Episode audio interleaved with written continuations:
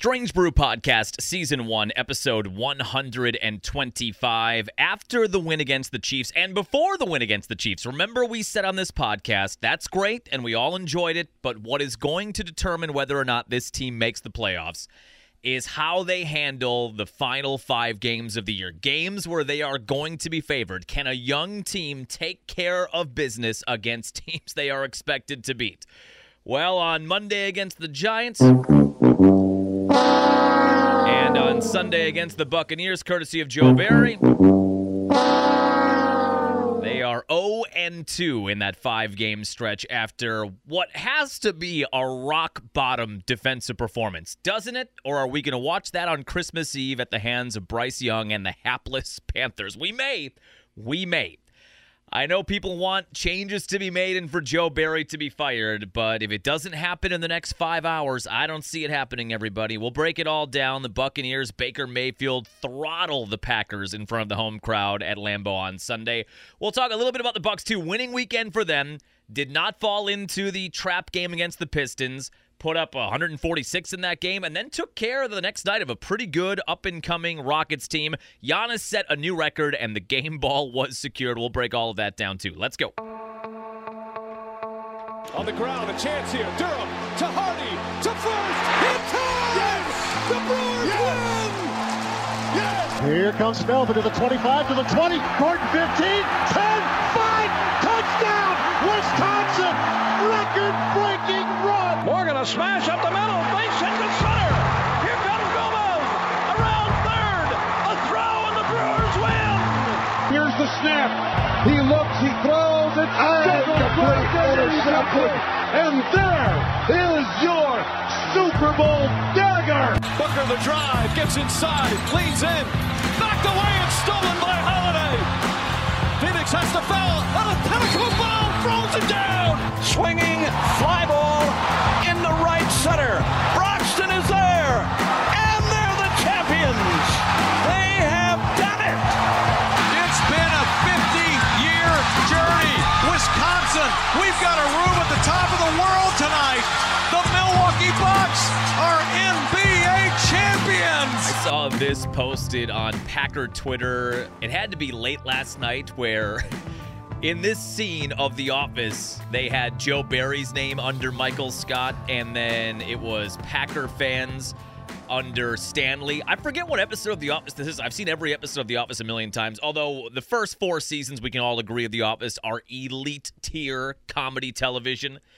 And the last, what, seasons five through nine, a little more hit and miss. I think this might be in that five to nine season range. But this is Packer fans are Stanley, and Joe Barry is Michael Scott getting yelled at by Packer. Do you have anything to say to me? Oh, yes, I do.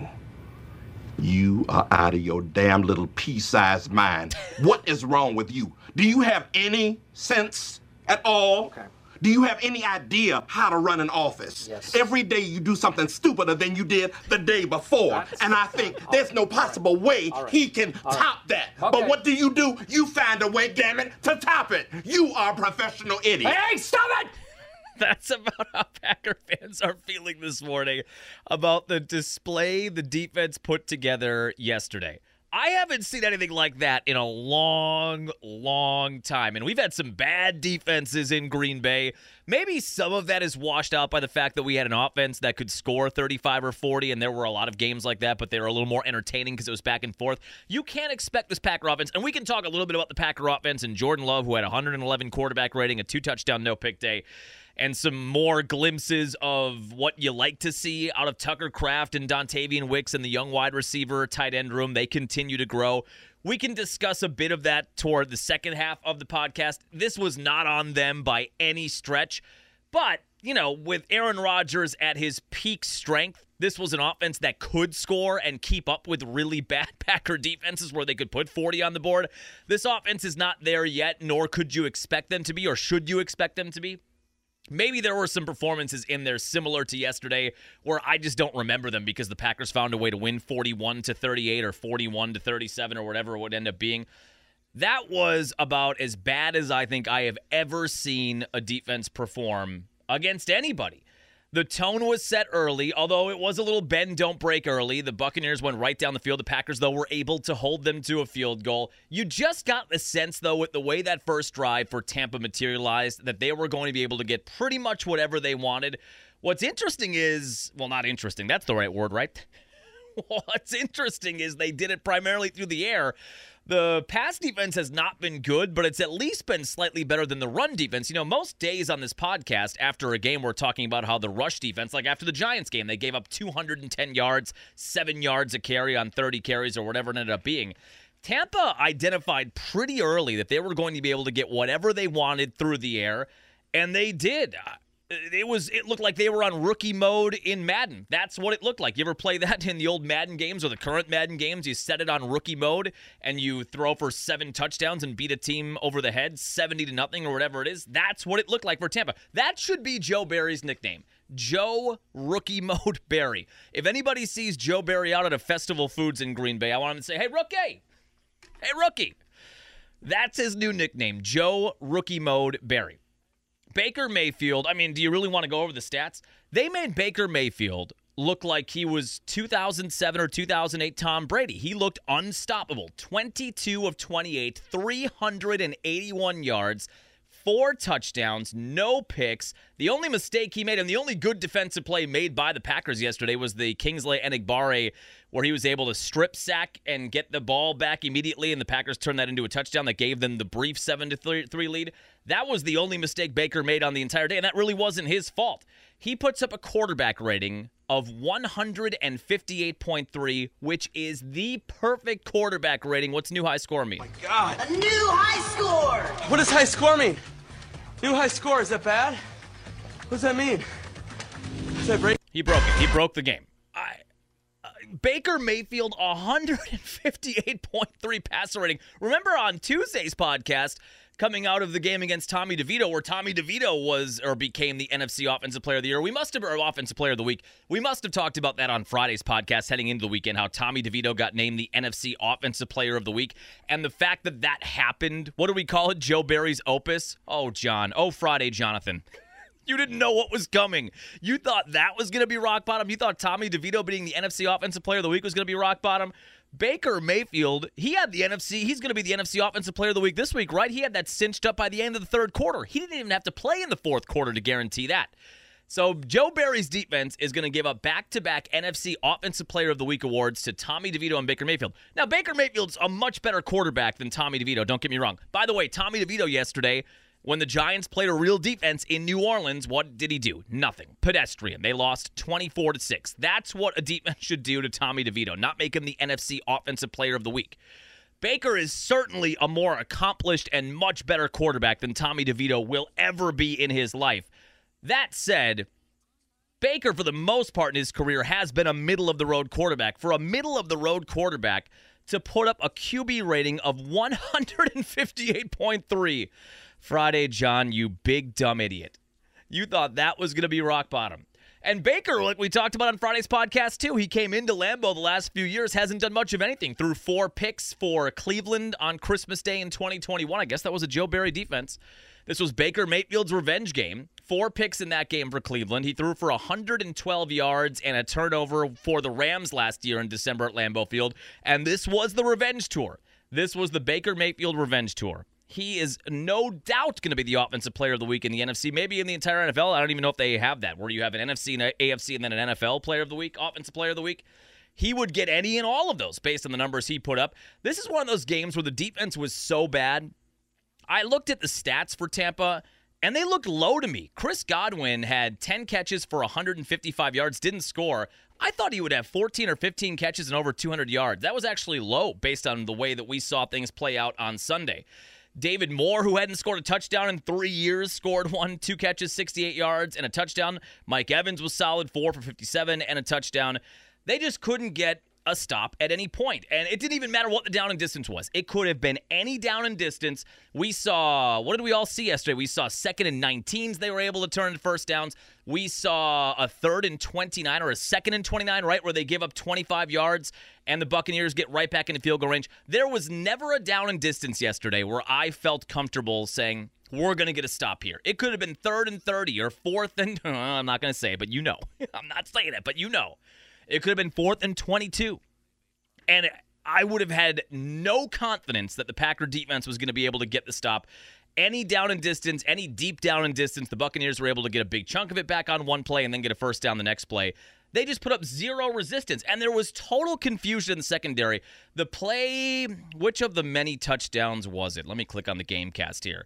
There's a replay of it where I could even see live during the broadcast, Packers safety Rudy Ford was screaming to the sideline that he had no idea what the play call was.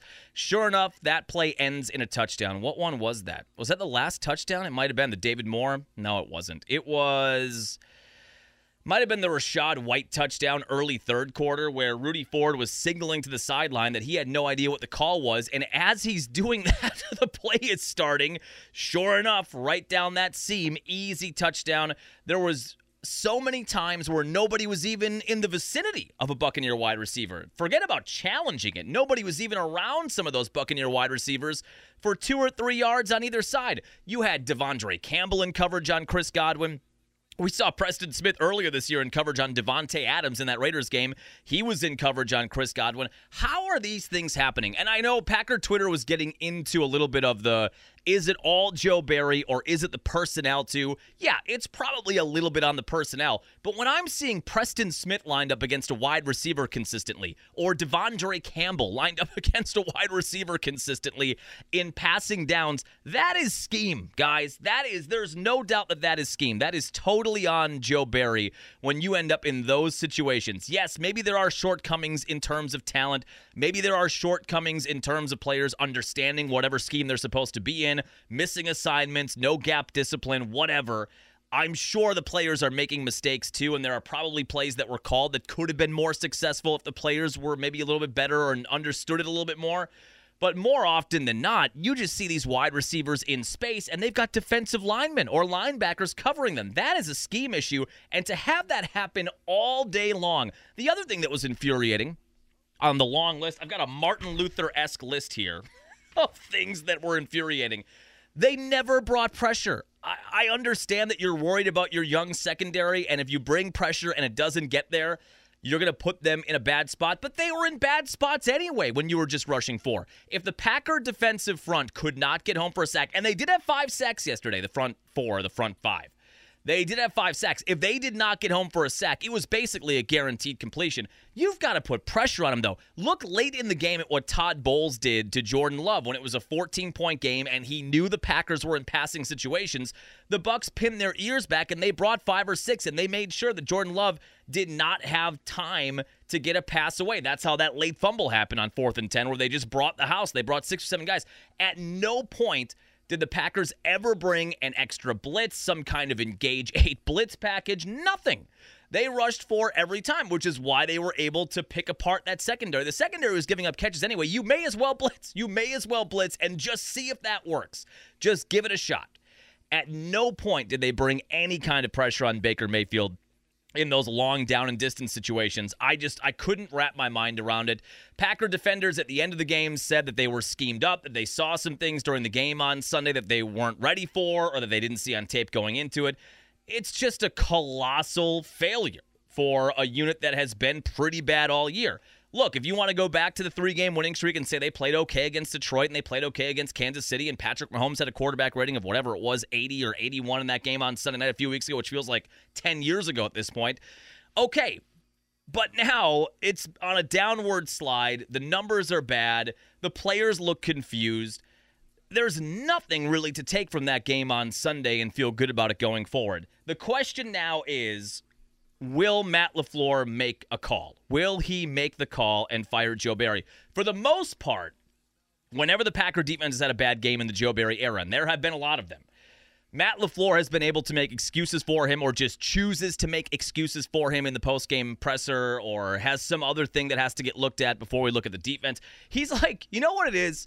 Joe Barry's like that guy in your crew or that friend in your group of friends when you go out and just goes too hard and makes so many dumb mistakes that night and then you just continue to make excuses for them like yeah joe barry well he pissed his pants again but whatever. I mean the bartender shouldn't have given him that last bud light. You know what i mean? He's like that. He's that he's that kind of friend. Yeah he slept outside again. Should somebody should have helped him in there slept in his shoes. It's he's that guy He's the guy when you go out. He's the guy that goes too hard and gets everybody annoyed, but still he's been your friend for so long and you make excuses for him. That's what Matt LaFleur has done for Joe Barry. He was a little more evasive in the post-game press conference yesterday. He did lead it by saying, and that was the first question is, what do you do now with this defensive unit? And would you consider a change in the defensive coaching staff? He said it's not the time to look at that now. But then he did go on to say, certainly we need to examine the defensive failures, and they got whatever they wanted. And he had something to say to the effect of, this is not a one time deal at this point. This is a trend. This is happening week in, week out. It was as, I guess, engaged to maybe a change that we've heard in Matt LaFleur's tone and the way that he talked about it. He didn't say no, I guess, is at the end of the day. He didn't say no. He has said no a lot when he's been asked that question. He did not say no in the aftermath of Sunday. I have a Twitter alert set up right now. I'm keeping an eye on it because if they do make a move in the next 20 or 30 or 40 minutes, this podcast is going to be irrelevant.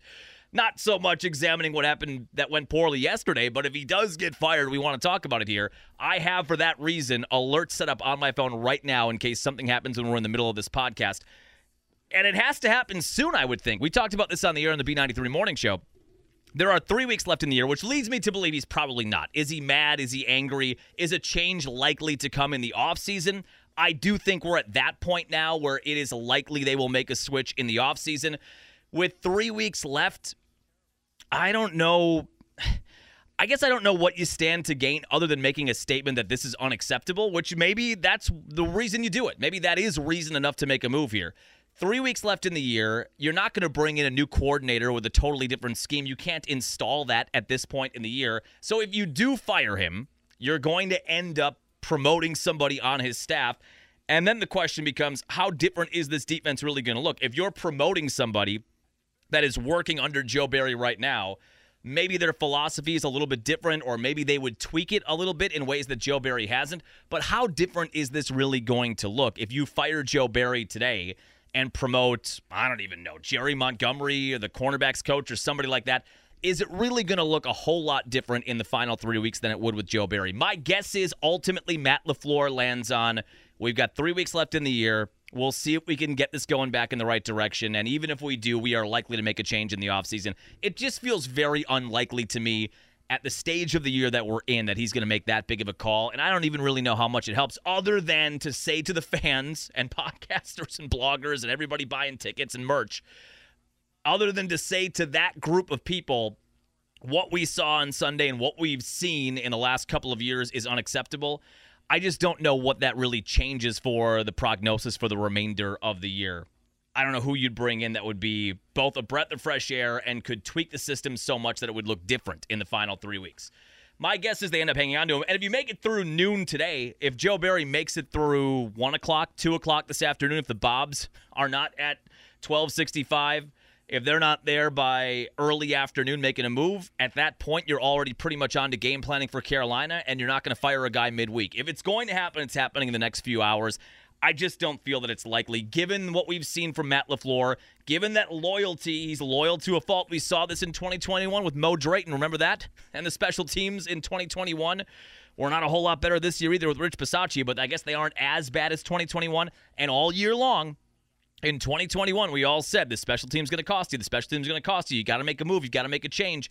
And all year long, Matt LaFleur stuck with him because that's his guy and he has faith in his guys. And what happened in the playoffs that year? The special teams single handedly, basically, lost them a divisional round playoff game to the 49ers. And we all saw it. We saw it all year. That's all we could talk about all year. It's the same thing right now with the Joe Barry defense.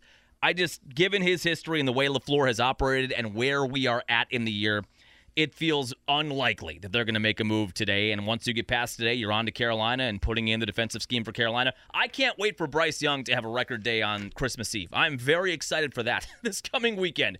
The Panther offense, of all of the offenses in the NFL, Their offensive line is an abject disaster. It's a sieve. They have almost no playmakers in terms of running backs or wide receivers. Adam Thielen, who is now, what, 33 or 34 years old, he's their number one wide receiver. And they've got a shell shocked rookie quarterback, the number one overall pick in last year's draft, Bryce Young. He gets no protection. He's been sacked a million times. They did win their game on Sunday, which actually kind of helps the Packers. They beat the Falcons in rainy conditions in Carolina, where there were about, looks like 2,000 people at that game. Honestly, if you go and look at the Carolina game yesterday, look at the crowd with how bad the weather was and how the Panthers were 1 and 12 going into yesterday, and the Falcons in town, not an exciting team. I would say there were two to 3,000 people in an 80,000 seat stadium for that Panther game this past Sunday. We'll see if there's any more on Christmas Eve. I find that unlikely, although Packer fans will travel. I'm sure you could find tickets for this game in Carolina if you really wanted to travel with this team. You could probably get tickets on StubHub. I'm going to look at it right now. I bet that you can get tickets on StubHub for this Panther Packer game for a sawbuck. My wife and I once went to Cleveland, and I did it on principle the year Rodgers was hurt in 2017, one of the two years he was hurt. And Brett Hundley was making all those starts, but they were kind of hanging in the playoff picture. Remember, they played at Cleveland in December. Carolina Panthers. Even StubHub is thinking, you, you want to go where? Why? What? But they played in Denver in December of that year, and I went on StubHub because it's drivable. That's I don't even remember what it was. Six hours, six and a half hours from Milwaukee, from Sheboygan to Carol or to Cleveland.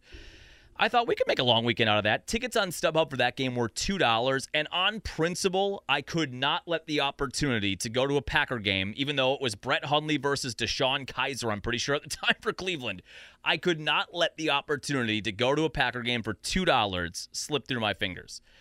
Packers at Panthers. It's a fast selling event. Oh, I think they are cashing in a little bit here on Packer fans buying these up. You can get them for $34 right now if you wanted to go check out that Panther game. But you can already feel it just based on how rock bottom this defense is right now. They can't have any confidence. I can already see the Bryce Young career game coming on Christmas Eve, where he throws for three touchdowns and no picks and 250 yards, and Adam Thielen has a throwback day, and you lose the game 24 to 17, something like that. If the Joe Barry news does not come soon, though, it's likely that he is going to be the team's coordinator for Sunday, and at that point, he'll be there for the rest of the year. What they decide to do in the offseason, I have no idea. There are a ton of names out there already being thrown about on Packer Twitter. I'd take just about any one of them just for the change. Jim Leonhard, who Matt LaFleur wanted before they hired Joe Barry. You go back to that hire, too. I was texting my buddies. When we looked at Joe Barry's resume after they hired him and saw all of his defenses, the defense that he coached for the Lions that didn't win a game in 2008, all of these defenses that he was in charge of that finished in 28th spot or 30th spot or 31st spot. Remember when they brought in Joe Barry after Leonhard turned down LaFleur? And we looked at all those numbers and thought, boy, this is a weird hire. But maybe they know something we don't. They're the football people. We are just the fans. Maybe Joe Barry didn't have talent on those teams, and there was something that he can change with the talent in Green Bay and all the first round picks and the money they're going to spend on that side of the football. Maybe they know something we don't. And three years later, nope, he's just bad. It's just a bad. He's just a bad defensive coordinator. I remember just ha- scratching my head when they hired him, and we saw that his track record as a defensive coordinator in the NFL is not good. Because Jim Leonhard was the initial thought, and Matt LaFleur apparently wanted him, he was the number one guy, and Leonhard said, No, no, thank you. And remember at that time, we all thought that that was probably because Leonhard thought he was ultimately going to get the job in Wisconsin. At that time, Paul Chryst was still the head coach, but it seemed like Jim Leonhard was the heir apparent. He was the coach in waiting on that team. So when he turned down the Packer job, maybe that was Jim Leonhard's thinking then that, all right, at some point, Paul Chryst is probably going to step away in the next three to five years and I'll just take over my hometown college football program. That's where he wanted to be anyway.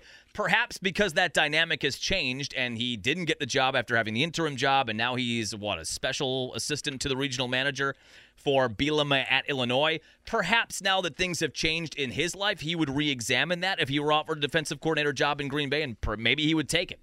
That's a name I've seen thrown out there. Al Harris is an interesting one that I've seen throw out there, thrown out there. The former Packer cornerback. He is an assistant defensive coach now for the Cowboys. Even though the Cowboys got shredded in Buffalo, we'll talk about that a little bit when we make our run through the NFL.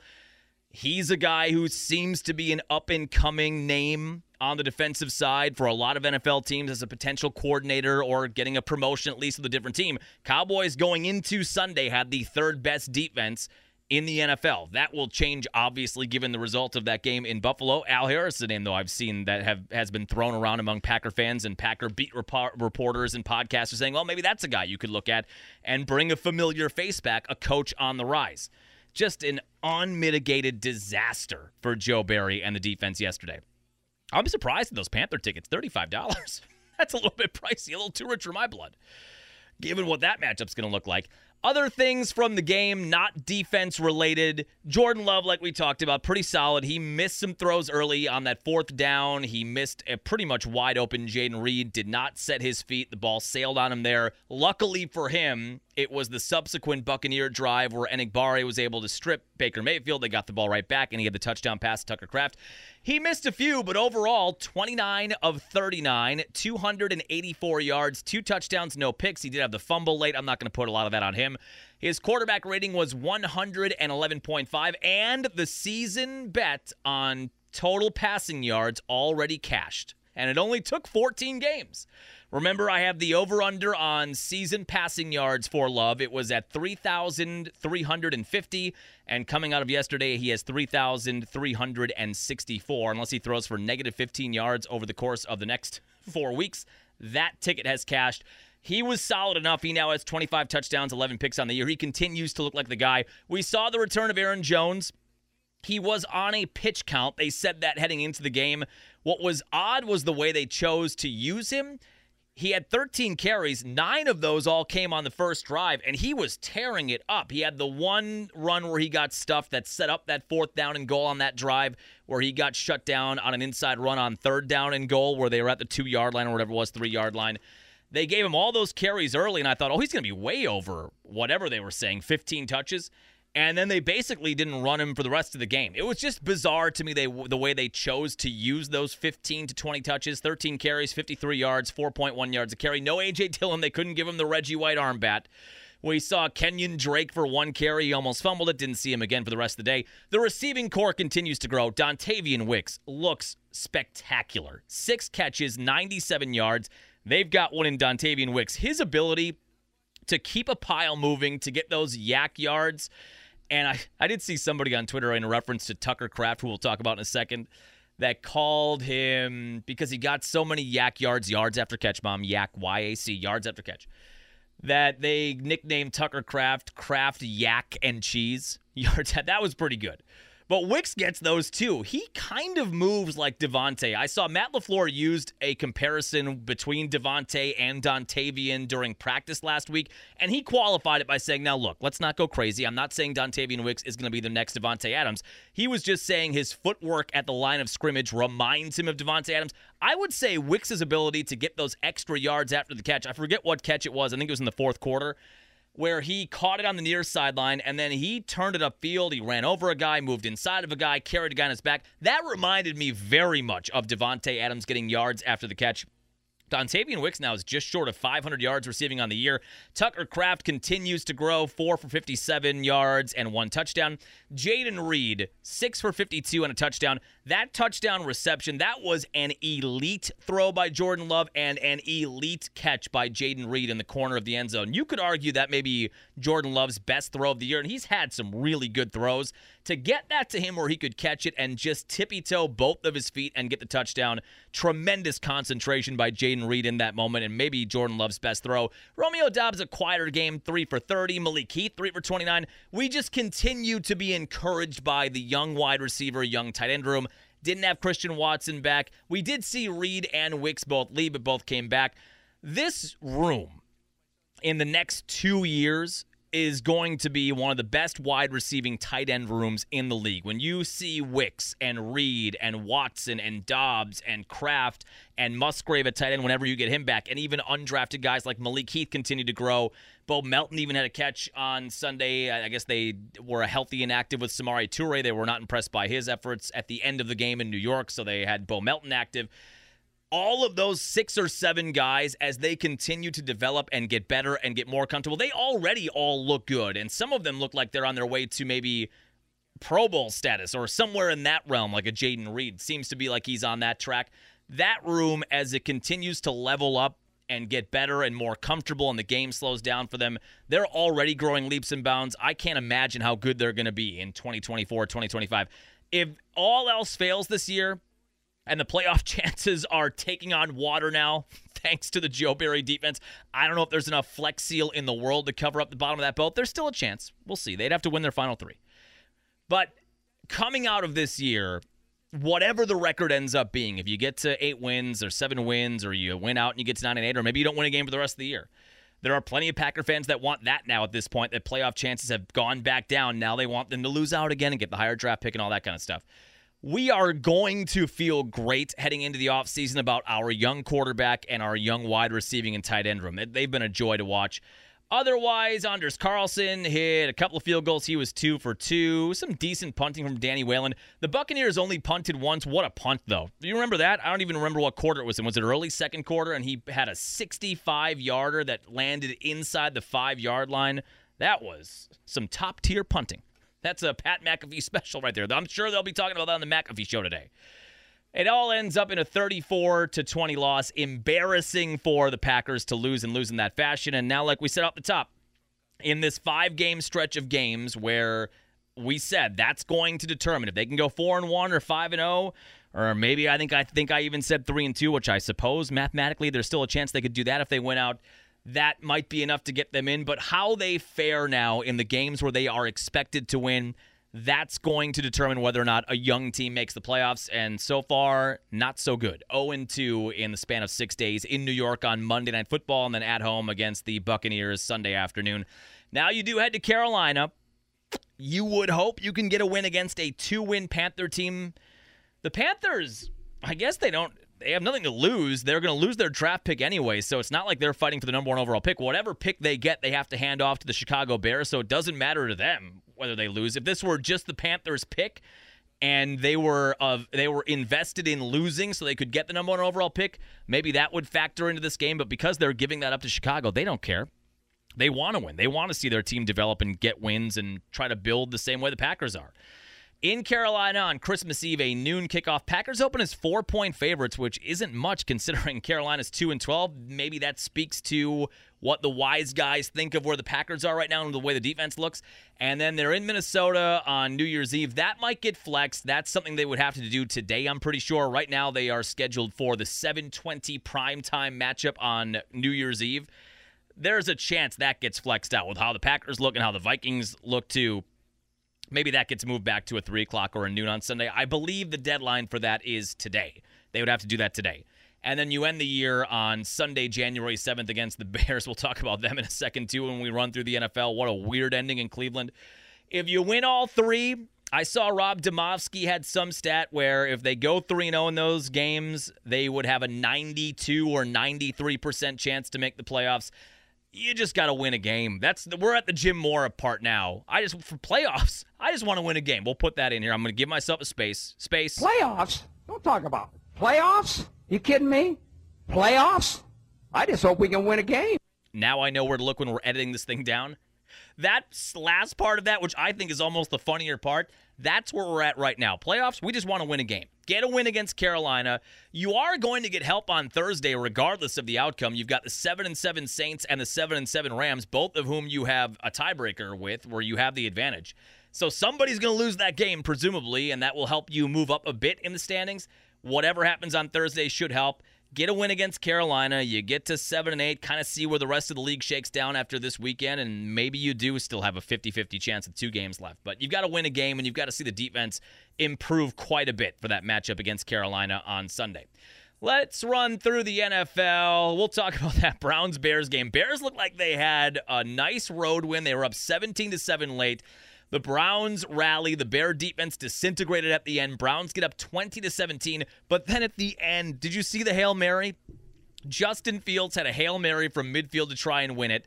The pass was deflected, or uh, the Browns were attempting to bat it down. It ends up right in Darnell Mooney's lap. I mean, in his lap.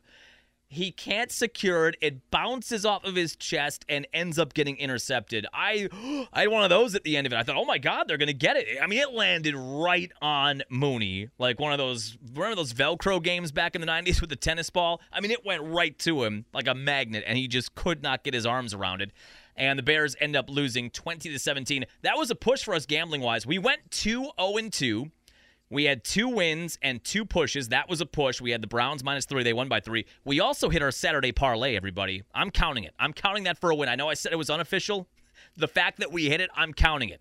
All of the home teams on Saturday won, and we had that three team money parlay, money line parlay for plus 270. So I'm calling it 3 0 and 2 for this weekend. So we're up three more units on top of what we were we up? 14 units or 13 units? That was a tight game. Texans got a win in Tennessee. Case Keenum still around. Third string quarterback got the start 19 to 17 or 19 to 16. That went to overtime. I feel like the Texans should get their Oilers jerseys back for winning that game. The Titans for those that don't remember the history, the Tennessee Titans came from Houston. The Houston Oilers became the Tennessee Titans. And the Titans were wearing Houston Oiler throwbacks, which are 10 out of 10, 11 out of 10 jerseys. They were wearing those against the Houston Texans on Sunday, and then the Texans go in there and come back and win. I think the Texans should get the Oiler name back and the jersey back with that win. The Dolphins blow out the Jets 30 0. At some point this week, we're going to get the Aaron Rodgers. Well, I was going to come back, but now that we're not in playoff range, he was acting so frustrated on the sideline yesterday. You could tell, though, in his heart of hearts, in places he doesn't like to talk about at parties he was hoping they'd lose because if they would have won that game and there was no Tyreek Hill for Miami, the spread got down to seven points before kickoff in that game and the weather was terrible. If the Jets would have won that game, they would have been pretty firmly in the conversation, and then Rodgers would have had to back up his word and probably play this coming weekend against Washington, a very winnable game. Even without him, it's a winnable game. It's certainly winnable with him he you I think he probably was breathing a sigh of relief that they got smoked 30 to nothing on Sunday and now he doesn't have to worry about it. That'll happen at some point today or tomorrow, maybe on the McAfee show. It's at Tuesdays he's on McAfee. He'll be on there on Tuesday and say, "Well, I was going to come back, but at 5 and 9 doesn't make a whole lot of sense." Chiefs got a win in New England 27-17. They still don't look right. I did have to laugh. Taylor Swift was at that game in New England and Travis Kelce had a pass intended for him in the back of the end zone where he got run over by a Patriot defender and no flag was thrown. And they cut to the luxury box where Taylor was sitting, and she's just standing up and saying, What the bleep? I thought, okay, you're starting to win me over a little bit. You can tell she's invested in these games now. She had some quote a week or two ago where she was talking about how she never really watched football and now she feels like she's missed out her entire life because she's having so much fun doing it. That visceral, what the bleep reaction to a no call on pass interference. One of us. One of us. The Saints get a win. I've got that Saints future on the NFC South championship. The Packers could have helped me a lot there. The Saints held Tommy DeVito in check. They win 24 to 6. They are 7 and 7. They are tied with Tampa and who else? Is that it now cuz the Falcons lost? I've got the Saints and, and Bucs then tied at 7 and 7 atop the NFC South. That future bet is still alive. Panthers do get that sloppy win against Atlanta 9 to 7. How did the Packers lose to Atlanta? Rams continue their surge. They look for real. They've got themselves healthy. Matthew Stafford fully healthy, still has some juice left in the tank. It looks like as does Cooper Kupp. They hang on against Washington 28-20. They are 7 and 7. If I were objective and I look at the bottom of the NFC, I would say the Rams are probably going to take the Packers spot. I could use a Saints win over the Rams on Thursday for a variety of reasons to knock the Rams back down on the Packers level and to help my NFC South bet. But the Rams get to 500 with that win against Washington. Niners blow out the Cardinals 45 29. In a two point spread of a game, Bills dominate the Cowboys. All week long, Dak Prescott was being talked about as the front runner for MVP. That's probably not happening anymore. 31 to 10 win for the Bills over the Cowboys. I have not seen odds yet. Let me see if I can get on my book here quick. 2 weeks ago when the Bills were sitting at 6 and 6, they were plus 480 to make the playoffs. If you put a future bet on them when they were 6 and 6 to make the playoffs, it would have paid almost 5 to 1. And I thought about it because that team has talent and they had underachieved and made so many mistakes during the course of the year that you thought if they can just get healthy and get it together, they still have a loaded team. Yeah, there's nothing up yet. There probably won't be until Tuesday. I wonder where that's going to be at now. They are not in the playoffs currently if the season ended today, but I would guess those plus 480 do- odds are likely down to plus 150 or plus 140. I may still do it. And the Ravens got a win in Jacksonville 23 to 7. They are right now the number 1 seed in the AFC. Your NFL roundup from Sunday. We've got one more tonight. Eagles in Seattle. I guess we could we were kind of rooting for the Eagles there. We'd like to see the Seahawks lose if you still care about a Packer playoff spot. And then this coming weekend, we've got a game on Thursday. We've got two on Saturday on the 23rd. And then a pretty loaded slate for Christmas Eve and three Christmas Day games as well on Monday, December 25th. We'll be talking about all of that on Friday's podcast or probably Thursday's podcast. Let's hit on the Bucks real quick before we get out. A nice weekend. I was worried because of how many games the Pistons had lost in a row and how a veteran Bucks team sometimes in those matchups tends to Cadillac a little bit too much. Remember, they barely beat the Pistons earlier this year. They only won by two points at home back in November. I was a tad worried, and then in a blink, it was 50 to 20 on Saturday night, and they blow their doors off 146 to 114. You see Giannis at the end of that game, he was sitting in the crowd basically with his kids. He had his two sons at the game, and they were sitting adjacent to the bench next to a nice couple. And then Giannis went and just sat with them and was shooting the breeze with the couple sitting there for a couple of minutes at the end of that game. And then his kids were on the bench with him. That's how dominant the Bucks were on Saturday. I gotta tell you, that Pistons team, they have two wins they are getting blown up by everybody. They may only win 10 games this year. And I don't even know how they get to that, honestly, given the talent, given the scheme, given how the players look like they don't care already because they're 2 and 24. They may what's the record for futility? I think the lowest win total in NBA history is 9 in a season in an 82 game season. They may threaten that. They look objectively horrible. A horrible basketball team. Bucks got the win there. Lillard had 33. Not much else to talk about from Saturday. Then Sunday, the Rockets, who are a young, talented team that coming into Sunday had a record of 13 and 9. Ime Udoka, who was the coach for the Celtics before being unceremoniously released from his contract, he took that job in the offseason. He's got that team focused, he's got them playing cohesively. That's a good team. They spent some money. So they come into Fiserv Forum on the second game of a back-to-back for the Bucks, and the Bucks get a win there too, 128 to 119. Lillard again, fantastic. This offense is starting to hum. Everybody, it took a little bit. We thought it would. If you go back into the archives, I think I thought this is going to take probably a few months before it looks like what we expect it to look like. Well, we're getting there now. Giannis and Lillard are working well in unison. Middleton seems to be the glue guy where he doesn't care about stats much anymore. I think he's only averaging 13 points a game. He had 20 last night and a great fourth quarter, 12 of his 20 in the fourth quarter. Classic Middleton. When I watch these games, though, Middleton seems to be the middleman. He seems to be the glue guy that whenever there's a breakdown defensively or offensively, he's the guy talking to Giannis and talking to Dame and getting them on the same page. Not that Dame and Giannis don't communicate. It just seems like Middleton is the guy who's unifying this whole group now and getting them together. They appear to have galvanized a bit because of this Pacer rivalry and the way Wednesday's game went, and they get two nice wins on back to back days, Saturday and Sunday. The offense is now number two in the NBA. The defense appears to be getting better. You know what was also impressive last night is the rookie, Andre Jackson Jr. He got a start on Saturday, which you kind of expected with Middleton out. And then with Middleton back, he started again on Sunday and he played 36 minutes on Sunday. His shooting, which was something he was maligned for in college. He was a part of the UConn National Championship, but he wasn't a scorer. He was a facilitator. He was an elite defender in college. The Bucks were hoping that that wing defense would translate to the NBA because they are in desperate need of wing defenders, and so far it looks like it has. And his shooting has been surprisingly good. He had nine points, six rebounds, and three assists last night. He's not shooting a lot, but he was four of six, one of three from beyond the arc. In a small sample size, Andre Jackson Jr. is shooting 60% from the field and 45% from the arc. If he is a guy who can prove he can knock down at least corner threes with some regularity and he continues to get better defensively, and he's already a fairly good defender, they've got him matched up against some of the better wings on other teams. That's how much they trust him already. If he keeps his defense at that level, and he shows he can hit those corner threes at a regular rate, he is a guy that might profile as a taller version of PJ Tucker, who maybe could be available. Would you bring PJ back? He hasn't played a minute in the last few weeks in LA. Feels like he's going to get bought out of his contract at some point. Would you would you welcome in a PJ reunion or has that ship sailed? I am impressed, though, with what we've seen from Andre Jackson Jr. so far. Clearly, Adrian Griffin is as well. He is getting more and more minutes every night. He had 36 last night, played 26 in that win against the Pistons on Saturday. Giannis also broke another record, and they saved the game ball this time. They were all over that at the end of Sunday's game.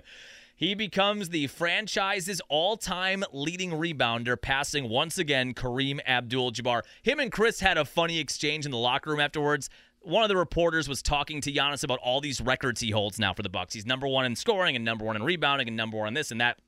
And Middleton kind of chirped him from the corner and said, "Well, one thing you'll never have is all-time three-pointers." Giannis, does Chris have that? He must. And Giannis said, "If you give me 20 years, give me 20 more years, and I'll have all-time threes made as well in Bucks franchise history."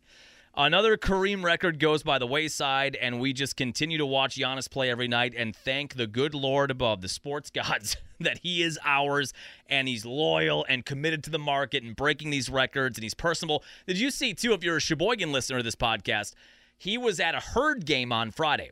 The Wisconsin herd up in Oshkosh. His other brother, Alex Antetokounmpo, plays on that team. So if they're home, if the Bucks are in the middle of a home stretch, which they are now, and the herd plays, sometimes Giannis will pop up at that arena in Oshkosh and watch his little brother play. That happened on Friday. And in that game, Plymouth, locally in Sheboygan County, the sixth grade Plymouth basketball team, they were playing at halftime of that game, which you'll see in G League games where local teams, local middle school teams, or high school teams play for 10 minutes at halftime to entertain the crowd and to get the experience of playing on a court like that well, they played at halftime on Friday, and then they got to meet Giannis. Giannis dapped them up, and they all got high fives. And the pictures we put on the B93 Facebook page, the smiles were a mile wide. They'll never forget that moment for the rest of their lives. Giannis continues to just do Giannis things and be the best person on the planet. I don't know, as somebody who is a card carrying member of the Small Hands Club, Medium Sized Hands Club, I don't know if I had the opportunity to high five Giannis or to shake his hand. You ever shake a hand with an infant and you use your index finger and your thumb and you shake the infant's hand? That might be what Giannis would have done to me. I don't know that I would have recovered. Even, as cool as it would be to meet Giannis and as neat as it would be to shake his hand or give him a high five or knuckles or whatever, I don't know if I shook Giannis's hand that emotionally I would ever recover from that. I would just eh, ha- seeing his hand totally envelop my hand and my hand disappearing. My confidence in my hands is already pretty low. I don't know that I would ever recover emotionally from that. That would be a weird moment for me of joy and then utter despair as I pulled my hand away from his. That was a neat moment too over the weekend for a lot of our Sheboygan area listeners. Bucks are 19 and 7 with that win. They are 12 and 1 I think at home. A game and a half behind Boston for the number 1 seed in the Eastern Conference and things appear to be trending in the right direction. Now we see Victor Wembanyama for the first time at Fiserv on Tuesday, the Spurs, despite that draft pick, are sitting at 4 and 21. Not a whole lot better than the Pacers, but I would say Spurs fans feel a lot better about where they're at than Pistons fans do. It is an abysmal record, though, for San Antonio. They are at Fiserv with the seven foot six Wembanyama on Tuesday at seven o'clock, and then there's a rematch with the Magic, who right now are the third or fourth best team in the East, and a team that beat the Bucks soundly earlier in the year in Orlando. Rematch at Fiserv Forum on Thursday, and then the Bucks finally hit the road after a seven-game homestand. They are in New York Saturday morning, and of course in New York on Christmas Day for the first game of that slate of games on ESPN, 11 a.m. on Christmas Day. We'll talk more about that on Friday. That'll do it for us here. We will, I don't know if we're doing Thursday or Friday. Thursday's our last day of work here at B93 in our building. I'm doing nothing on Friday. We could just do a kitchen table podcast on Friday. I think that's the likely outcome of where we're going to be. Plus, I want to give it the full week and see if any injury news or anything like that comes out for the Packers. We'll likely do a Friday morning kitchen table day off podcast. Have a good work week. We'll chat with you then. Are we going to cry in our beer? That's right. We're from Wisconsin. We're going to drink our beer, win, lose, or draw, right?